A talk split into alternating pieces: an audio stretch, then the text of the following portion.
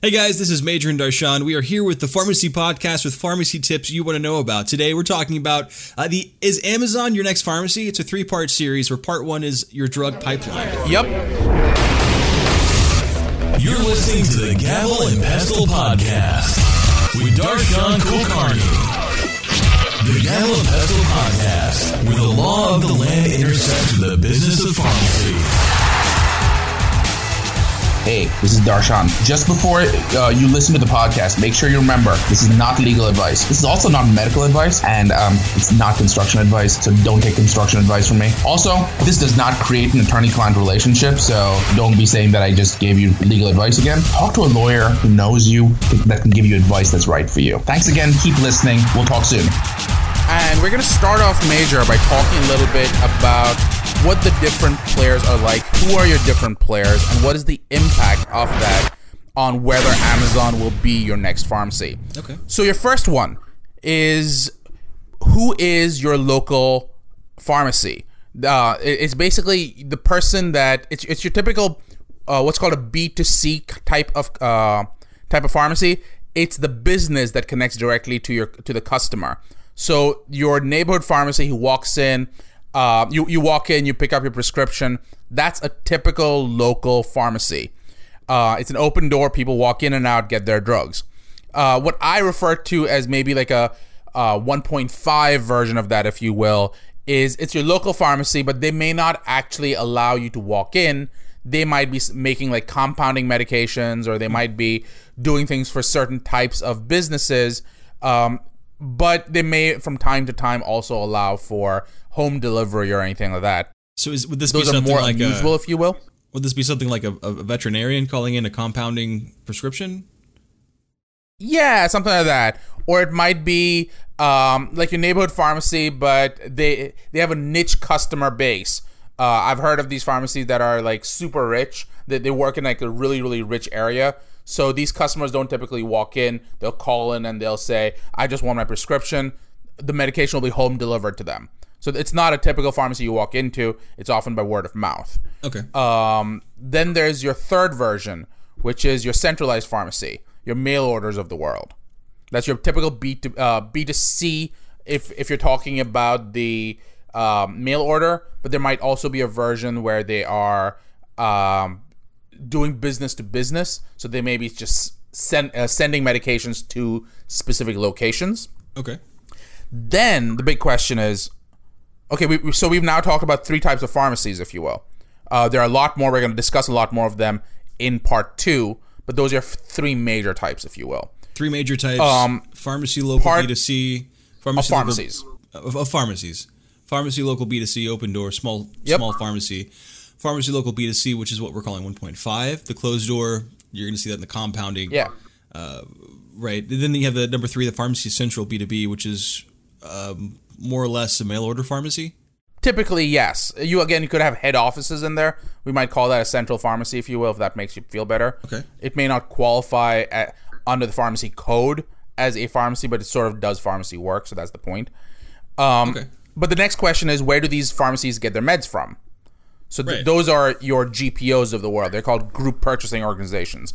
And what that is is your neighborhood pharmacist is simply not ordering enough medication for him to get a good price. Well, technically, at this point, since seventy percent of pharmacists are female, for her to get a good price.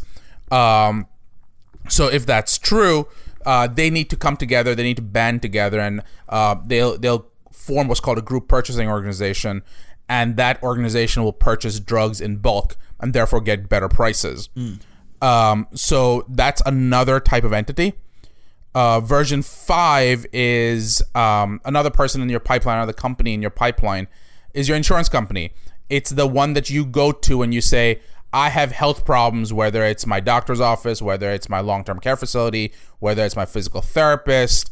Um, and they say, I want you to help me pay for that. It's your Blue Cross Blue Shields of the world. It's the company that you go to when you buy insurance.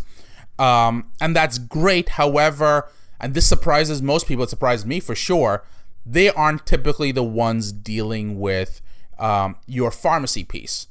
That pharmacy piece gets outsourced, and that gets outsourced to um, to companies like Express Scripts, and those companies are called um, PBMs or pharmacy benefit management systems. Oh, And what these pharmacy benefit managers do is that they will have deals between pharmacies and they will have ph- uh, deals with drug companies. And that's where a lot of the pricing decisions happen. Uh, how much is this drug going to cost? So, depending on how good your PBM is, they'll be able to negotiate good prices. And um, everyone talks about the cost of drugs. Obviously, each component of this plays a part. However, um, PBMs will often be a huge rate determining step because if the PBM is not willing to pay for something, the drug company can't get paid. So a lot of negotiations happen at this PBM level. Then there are so PBMs are really more of your reimbursers. They're the ones who are paying for the drug, but that's all well and good. But how do you actually get the drug to the pharmacy? right. So th- those are your distributors, those are your wholesalers. And people sort of think of them as, as the same thing. They're not necessarily the same thing. Um, and depending on how it's set up and depending on each state, it might be slightly different. But distributors are often the ones who are um, just taking the product and giving it from one pl- location to the other. Wholesalers, from time to time, may actually land up buying the product. So they actually get their name on the product. They take title of the product. And that's not always the case, but it's just a, a, a quick and dirty way of thinking about it. Um, the advantages of being a wholesaler is since you take title, you can change the price on it. Uh, if you take title, um, you also take the responsibility of things going bad. If you're just a distributor, you never take title. Therefore, you're, you're just the middleman. And if something goes wrong, you blame the drug company um, your your your three major uh, distributors in the U.S. and I think they control like eighty or ninety percent of the market. Wow. Are McKesson, Cardinal, and AmerisourceBergen. So yeah, they're, they're pretty big players, um, and and that's an, so that's where the industry is consolidated, and then the last player is your pharmaceutical company, and they are um, they're basically the ones who are making the drugs, and there are different types of pharmaceutical companies. We can talk about them uh, if you want now at another time, whatever. But um, but that's your initial thought. So, so we're talking about uh, the three-part series is Amazon Your Next Pharmacy. This is currently part one, your drug pipeline, and we're we're, we're talking about the different types of pharmacies and your drug pipeline. Uh, who touches your drugs and and how they and, and how it gets to you from point A to point B, and and we just went over quite an extensive list. Uh, you've got your pharmacy local, your open door, B2C, small pharmacy. Then you have the local pharmacy, what we're calling closed door, B2C 1.5. Then you have the local, uh, I'm sorry, the uh, pharmacy central, B2B. You have the GPO, the group purchasing organization, the insurance company, uh, the, the payer, the PBM, the pharmacy benefit management system, the distributors, which is what we've just discussed, the pharmacy, and then the pharmaceutical company. Uh, where does Amazon fit into this? Correct. Where does Amazon fit into this? Well, that's the question, right? So we're building is the up to that. So I'm gonna ask you, Major. What do you think?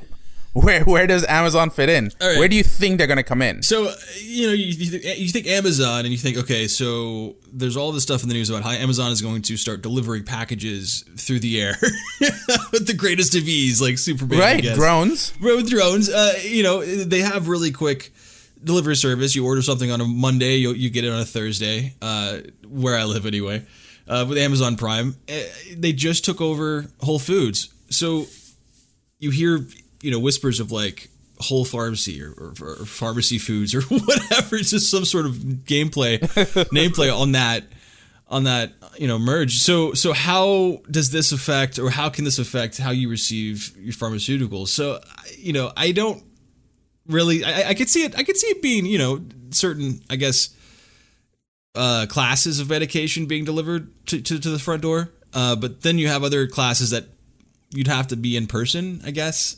or some sort of verification i don't know man this is ridiculous i, I can't really see like a drone i mean they, they kind of you know people in prison get in trouble for this delivering drugs with drones so how can amazon be any different and you're exactly right. And we'll talk about why you're right in part three. So so stay tuned. you just listened to part one. There are two more parts coming. Uh, this is Darshan signing out. and this is major thanks guys Thanks, guys. Hey, this is Darshan. Thanks for listening in.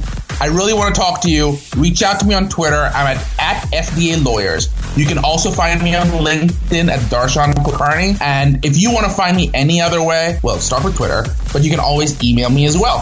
Darshan at conformlaw.com. Thanks for listening in. I'm really excited to hear from you.